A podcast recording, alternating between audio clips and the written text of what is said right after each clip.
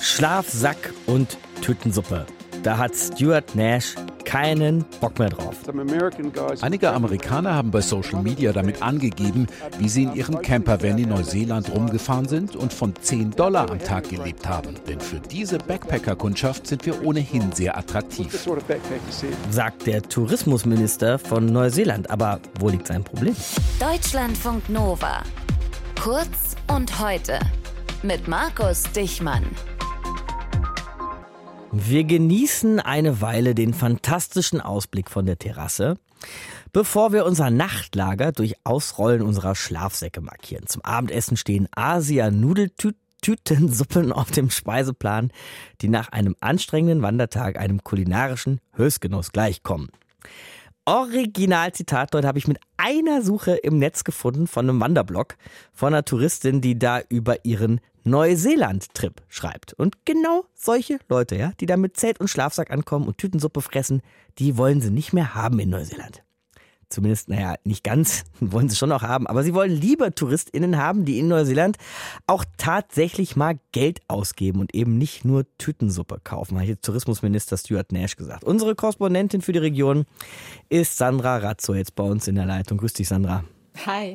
Muss ich mir das jetzt in die Haare schmieren, wenn ich den Flug schon gebucht habe und einen Rucksack voll mit Tütensuppe habe, dass ich da jetzt so billig über die Runden komme in Neuseeland? Absolut nicht. Noch kannst du, wenn du es ziemlich geschickt anstellst, ziemlich günstig Urlaub machen. Also besonders, wenn du die großen Campingcar-Vermieter vermeidest und vielleicht einen kleineren buchst oder dir gleich einen kaufst, den du am Ende wieder weiterverkaufen kannst. Also es gibt da durchaus Möglichkeiten. Aber wenn du ein Hostel buchen willst, dann musst du das rechtzeitig tun, denn in der Pandemie, als Neuseeland so lange die Grenzen geschlossen hatte, sind eben auch viele Hostels pleite gegangen und deswegen gibt es jetzt nur noch halb so viele Betten wie noch 2019.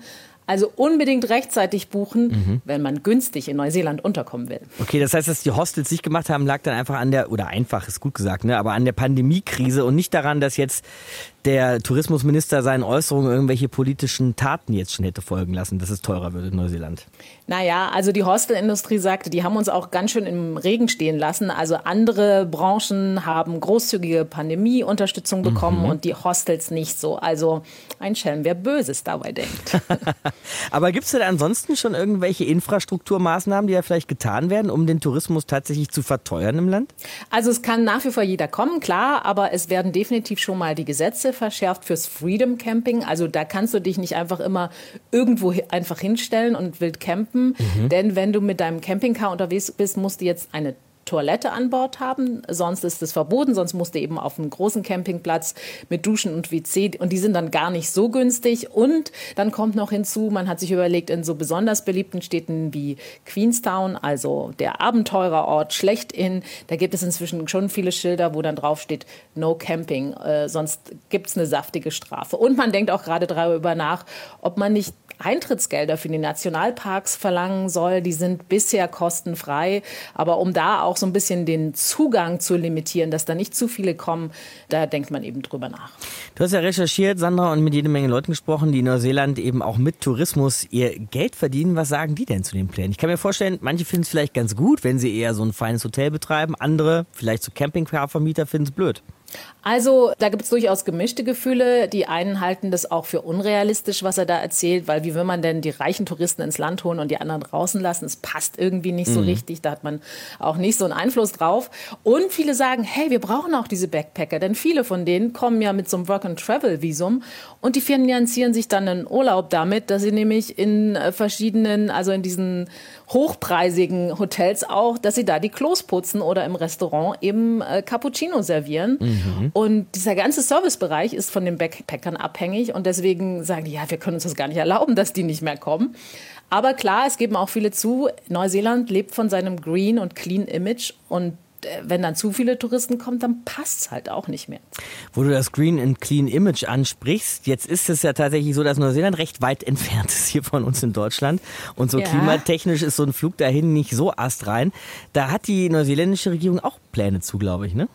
Naja, sie denkt darüber nach. Also sie trauen sich noch nicht so richtig, aber der Umweltminister hat schon mal vorgeschlagen, und das kommt wahrscheinlich bei vielen nicht so gut an, also dass am liebsten jeder Tourist, der ins Land kommt, seinen kompletten CO2-Abdruck ausgleichen muss.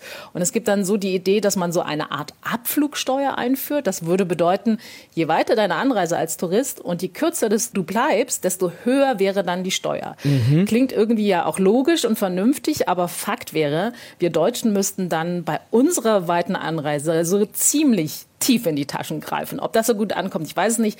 Noch schreckt man auch davor zurück. Also, aber das ist hm, zumindest eine Idee. Also der zwei Wochen Neuseeland-Kurztrip, der ohnehin keine gute Idee wäre, wäre dann richtig teuer, ja? absolut, absolut. Sandra Razzo, unsere Korrespondentin für Neuseeland, hat uns Pläne der neuseeländischen Regierung, Umwelt- und Tourismusminister sind mit im Spiel, erklärt, wie der Tourismus sich vielleicht dort verändern könnte. Deutschlandfunk Nova. Kurz und heute.